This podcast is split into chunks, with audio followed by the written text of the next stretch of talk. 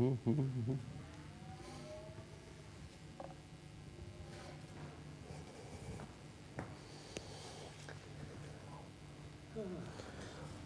like to be free to preach about whatever I want to preach about. So when these days come up, I feel somewhat restricted, uh, but uh, that means I labour a little bit harder on Friday. But never mind. Um, I've got something that I think the Lord really wants to share with you, with you all, uh, but especially a, a message to the women of this church. In the book of Ephesians, um, we see six analogies of the church.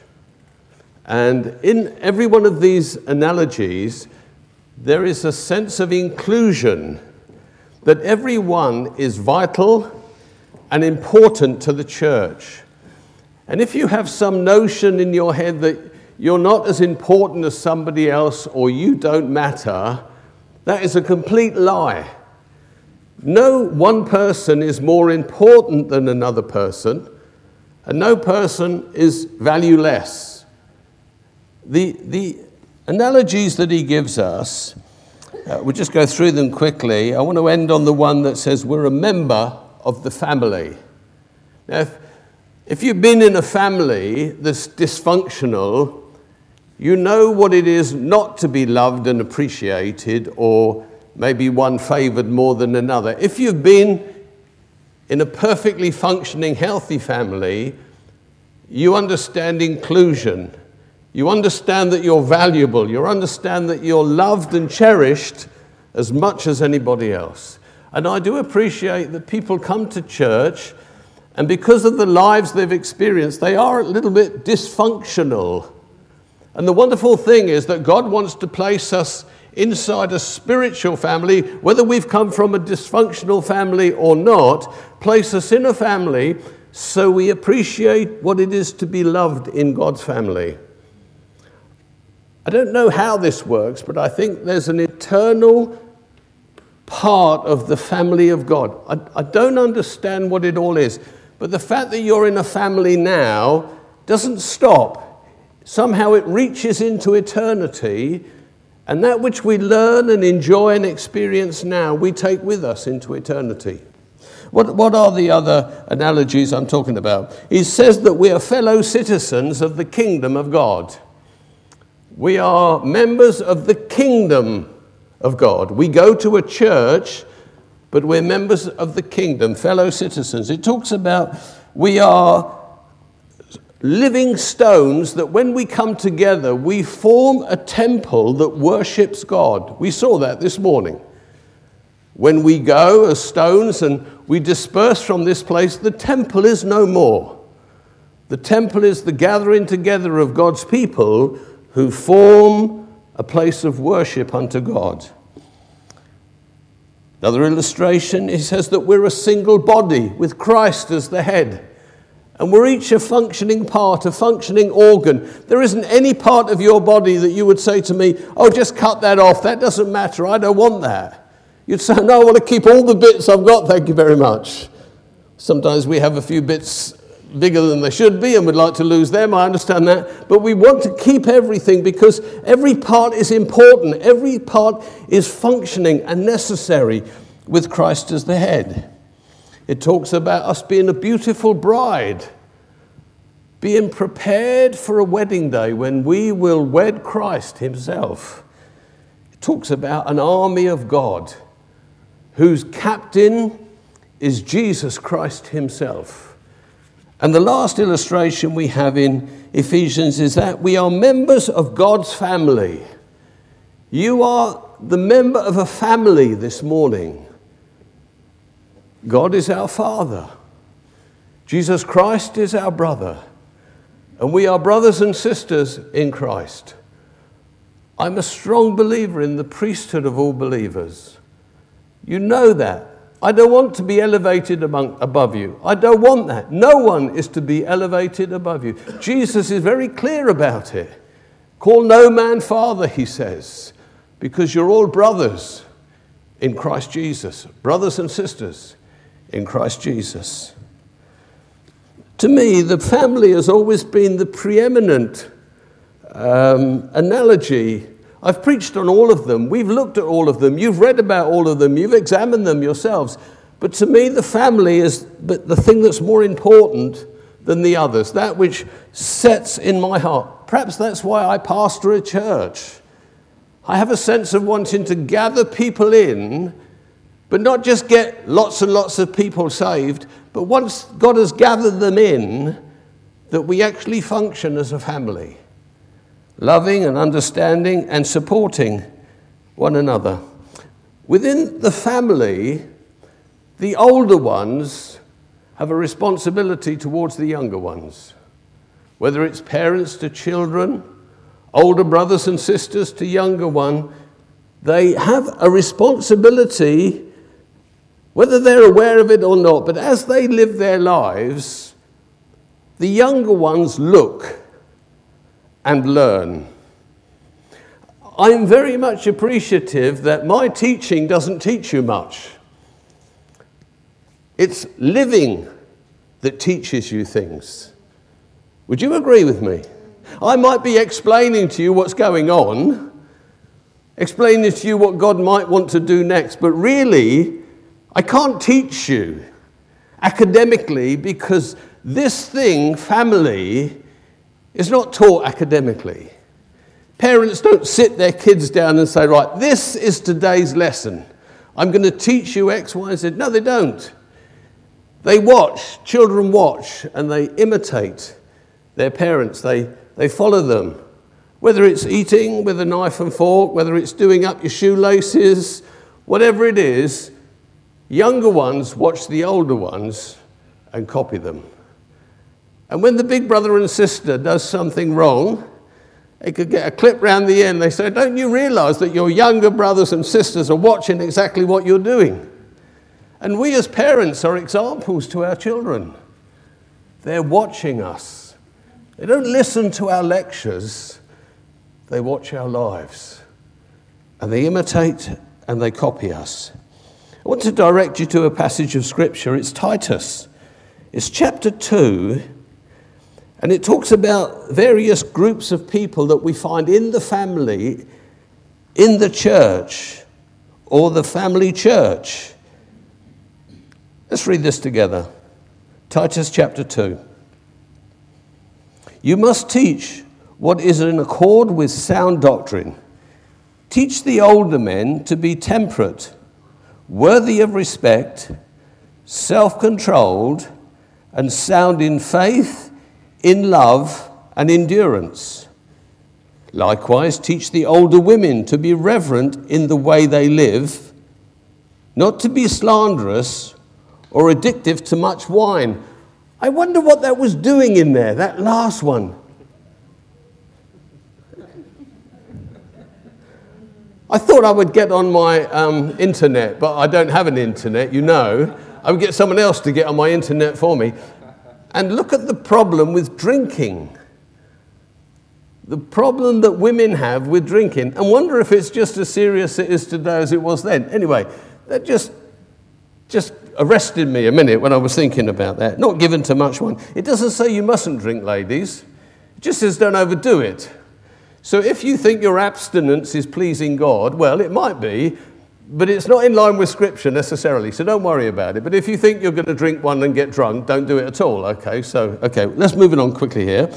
But to teach what is good, they, so then they can train the younger women to love their husbands and children to be self controlled and pure, to be busy at home, to be kind, and to be subject to their husbands, so that no one will malign the word of God. Similarly, talking to the older men, going back to them now, encourage the young men to be self controlled. In everything, set them an example by doing what is good. In your teaching, show integrity, seriousness, and soundness of speech that cannot be condemned, so that those who oppose you may be ashamed because they have nothing bad to say about us. I'm going to jump 9 and 10 because it deals with slaves. Moving on to 11. For the grace of God that brings salvation has appeared to all men. It teaches us to say no to ungodliness and worldly passions, and to live self controlled, upright, and godly life in the present age, while we wait for the blessed hope, the glorious appearing of our great God and Saviour, Jesus Christ, who gave himself for us to redeem us from all wickedness and to purify for himself a people that are his very own, eager to do what is good. These then are the things you should teach, encourage and rebuke with all authority. Do not let anyone despise you. The last time I spoke, I said that you were a shining light in the darkness. And as it gets darker, your light shines more brilliant and beautiful. And I suggest that this passage is saying the same thing. In a dark world, older men, older women, younger men, younger women are to conduct their lives in such a way that the gospel of Jesus Christ is seen. You preach the gospel every day you get up and step out into the world. This is what this teaches. And in the way that you live your life, you either bring credit to the gospel or you malign it. This is what it says. And so God is wanting us to shine as bright lights in the world men and women, older men, older women, younger men, younger women. And the idea is that the older women and the older men pass on the knowledge and the experience that they have gained in life to the younger generation. And so you're all teachers here this morning. You're all examples to those that are going to join this church by the very way you live. Your teaching is more important than mine. This is what this scripture indicates. Your life is read. Paul talks about you're a living an apostle. I look at your lives, I look at you, I examine you, and I see things. What I want to see is a bright light that shines, shines in the darkness. See what an awesome responsibility God has placed upon us because we're a royal priesthood. I'm not your priest, I'm your brother. You're a priest, and I'm a priest. You're a king, and I'm a king. So I'm not carrying the responsibility and burden of this stuff. We carry it together, and we shine together in the darkness. Older men should be self controlled. You might have to get your Bible out and read what all these things mean, okay, because they have definite meanings. You're to be sound in faith, men. You're to be full of love and endurance. And you're to encourage young men to be the same, setting good examples of doing good, having integrity, and being serious and sound in your speech. But I'm not talking to the men, am I? I'm talking to the women. Older women, we're going to look at your responsibility today. It hasn't said mothers, it says older women. And it talks about older and younger women. It's talking about older women in the faith and younger women in the faith who can go to older women or speak to older women and learn from them what they have experienced and learned through life. Paul is called a chauvinist many times, read many books where he's called this. This passage does not allow us to think like this because it takes with even weight men and women. The even weight of responsibility of mature men, mature women, younger men, and younger women. But what he does and what he's accused of, he is saying that men and women have different roles in the church. They have different responsibilities because they're either men or because they're either women. we live in a society where we're trying to rub the lines out, aren't we? Do you know one word I really hate? Unisex. Can't stand it. Who wants to be unisex, for heaven's sake? What does that mean? Half man, half woman? What does it mean? It means you can come into this hairdresser's and we'll cut your hair just as good as any man can. But I don't want to go to a unisex hairdresser. So there's lots of stuff in our society today where we're trying to make everything equal and the same and equality. And it just becomes a bit of a mess. Instead of seeing definite colors, we see just a, a merge of, of things that aren't clear anymore. And the Bible's quite strong about this. It's quite strong about separating. I was just thinking today if we want equality and we don't want sexism, we should abolish Mother's Day. Yes? Well, I quite agree with you. But you see, if you go down this line of we're all the same and there's no difference, and we shouldn't talk about differences, then we get rid of Mother's Day. Because lots of fathers act like mothers, and lots of mothers act like fathers. So we get rid of it all. But you say, no, that's wrong. There is a difference, and vive la, différence. So we have to be very careful that our thinking and our attitudes is not modeled by society, but they're modeled by the Word of God. And what we've looked at today has clearly shown the responsibilities that God is expecting men to have and women to have. You could call this the mentoring mandate. It instructs us to mentor younger ones. And it instructs the younger ones to go to the older ones to be mentored. And again, something that's sick about our society we don't want anyone telling us what to do. We don't want to go and seek advice and seek counsel. We want to make our own minds up what we want to do because we're free and we don't need this. Well, all you do is you go through the pain that the former generation went through trying to work stuff out itself because you don't want them to explain or to share or to show you the best way. And so every generation continues to make the same mistakes over and over again. Young women, young in the faith, you are to pursue mature women those who have been longer in the faith, and learn from the wisdom and experience that they have acquired. It's a word of warning, because otherwise you'll just make the same mistakes again. And older women, sometimes God brings younger women into your sphere of influence. Be praying how you might talk to them encourage them, lead them, instruct them. You do it with your own daughters.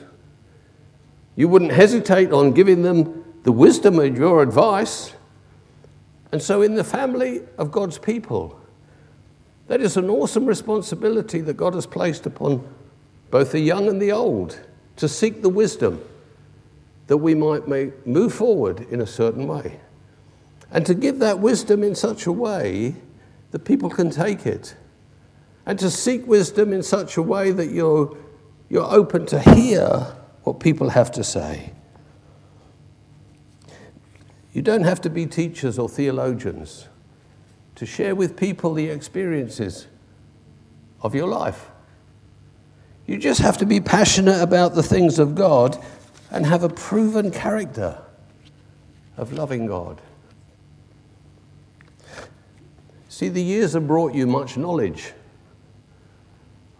Isn't it terrible that you sit on it and don't share it with anyone? Isn't it terrible that you take it to the grave? People say to my brother many times, John, why don't you write down the things that you know? Oh, he says, I can't, I can't, I'm too busy, or uh, I, See, if you've lived a life, what you've lived has to be passed on. What a waste to die with it. All those experiences, all that you've grown, all that you've matured in the faith, men and women, but I'm talking to women, all that you've learned, to die with it, what a shame.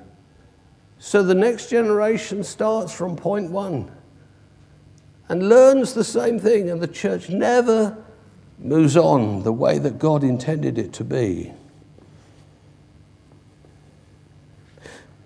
Ladies, you've discovered secrets about how to handle husbands. That's true, isn't it? Pass it on.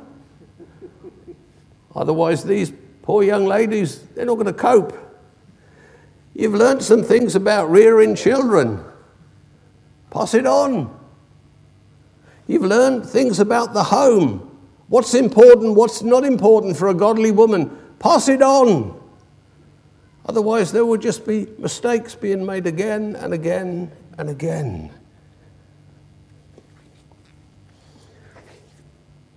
Sometimes we make excuses when we read the Bible about cultural relevance.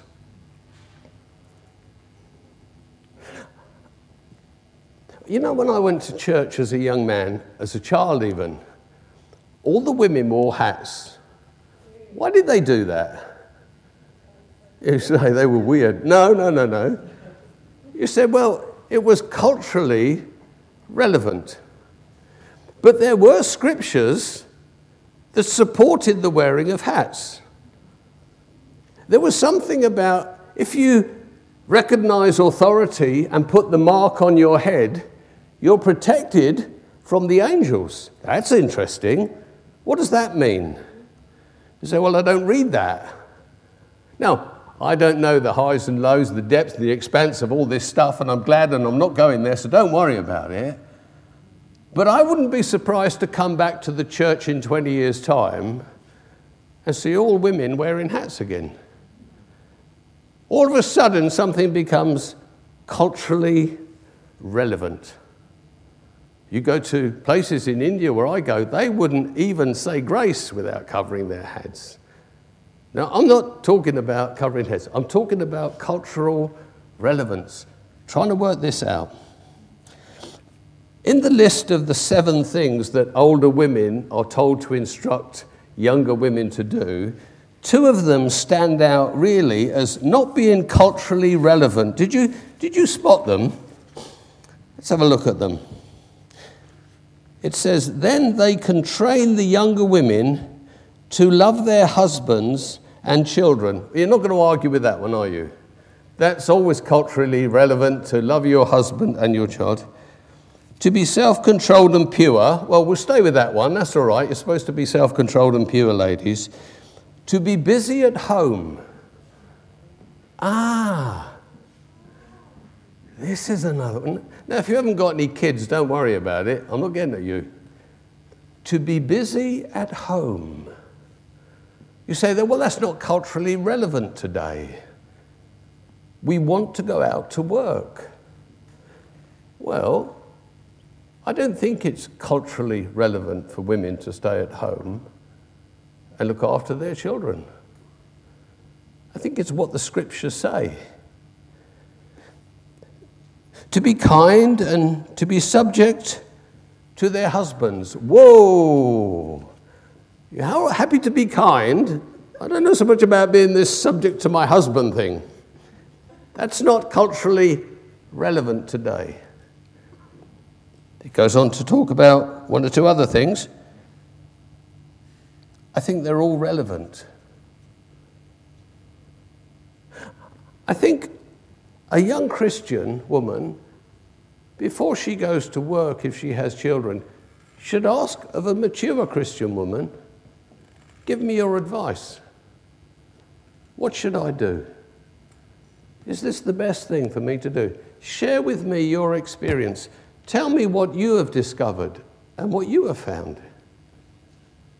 Isn't that just wisdom? Isn't that the mother in the church? And same with the young men, the fathers giving counsel to young men as they're seeking to find their way through this. What's the grand purpose of all this anyway? This instruction, this mothering, this, this showing the younger ones how to live their lives. These virtues are not about personal fulfillment or individual preference. They're not about that. They're not about you and what you want to do and what you like. They are required for the sake of unbelievers so that those who are lost might know the Savior. Isn't that interesting? He says, Mothers, fathers, teach your children to live in a certain way so we are different from the world. So when the world looks at us, it sees something of the virtues of godliness. Three times it says it. In verse 5, it says, Do these things so no one will malign or slander the word of God. Live in these ways. So the word of God cannot be slandered. In verse 8, it says, Those who oppose you have nothing bad to say about us. We should shine as Christians in our community that even if people are not interested in our doctrine, they see Christ likeness in the way that we live our lives, the way we are in the homes, the way that young men are in the business world, the way they speak with soundness and sincerity in their voices. That's what the Word of God is driving at. We live this way not to satisfy or gratify ourselves, but that the world might see that we are a different group of people. Verse 10 so that in every way they will make the teaching about God our Savior attractive. Three times it underlines the importance of why we should live in the way that we've been instructed to here. So our conduct has a direct influence on the gospel. I was talking to someone just this week. We got on to about their spiritual standing in God. I said to this person, Do you believe in God? And they said, Yes, I do. And I dared to take it a bit further. I said, Do you believe that Jesus Christ was the Son of God and he died for your sins? And this person said, Yes, I do. What I didn't want to ask, and I saved myself doing it, was the question of why don't you go to church? I held myself back from saying that thing. And this person said, I did not go to church because I didn't like what I saw the people doing. Isn't that amazing? She didn't have a problem with our doctrine. She believed the doctrine of truth and even the gospel, but she said that which drove her away was the way that people conducted themselves. Their behavior was not the gospel. I can preach here till I'm blue in the face. The gospel, John 3:16. But if we don't live it, we drive possible converts away. Now, in my heart, I do think this person is born again. But they will never grow because they are distancing themselves from the family of God. And therefore, growth is impossible. Oh, what an awesome responsibility we share. That our lives are in line with the scriptures. Now, we're not going to be perfect overnight. But as we read the scriptures, we must take them on board and we must move forward with a sincerity to be genuine, to be a priesthood of all believers just in our life and action. I know it's hard to go and talk to people about Jesus. It's always been that way. You don't have to tell them, you have to live it. And then they'll say, Why? Are you different? What is it that makes you so loving and kind? Why is it that you cherish your children when others don't? Why is it you have a purity of life? Why is it you have a, a, a kindness and a grace? Those are the things we're. Why is it that you're like that? You see, People are examining your life. God has said, By this will all men know that you're my disciples. All men will know it because you live in a godly way. It's not our doctrine they have trouble with, it's our lives. They want to see godliness. It says in Titus 2:11, "For the grace of God that brings salvation has appeared to all men." How has the grace of God that brings salvation appeared to all men? Because ungodly men and women look at you. They're looking at your life. They're looking at the difference that it is. They're looking at your conversation. They're looking at you. And the grace of God has been made evident then to all who look at you. Ladies, you shine like stars. Now, like every star in the sky, some shine brighter than others. I understand that, but we're all getting brighter. I'm not, because I'm not a lady. The idea is we shine brighter and brighter. Proof of the gospel must be seen. It must be seen. Otherwise, it's not worth anything. We might as well peddle any religion if it's not evident and seen. When we ascend the mountain, it must be seen on our faces. It must be a reality in our lives. How better for women if they can adore their husbands? Imagine that. A woman speaking to other woman instead of criticizing, adoring her husband, tenderly cherishing her children, not screaming at them, which is so common, who creates a warm and a peaceful home for the family to come home to, not latchkey kids, who exemplifies purity, self control, and kindness of character, and who gladly submits to a husband in leadership. Those are the points he made. My mother never preached a sermon in her life. My mother said a lot, corrected me a lot, told me off a lot. I appreciate that. I probably needed every bit of it. But that's not what I remember. I remember that, like Mark was praying, I remember the godliness I saw in her. Her graciousness, her kindness, her sense of being a woman of God. She never floated around the place like an angel. Don't get me wrong. But there was a tremendous strength of character in this woman. Although she never said it, I saw it constantly growing up. And that is what has made me like I am. The bad bits is not my mum's fault. That's, I did that on my own. But you see, how you live your life in front of people is what counts. We can all give it this. It's not that. It's what you see in a person, and especially in our mothers, that forms the church of the next generation. God bless you.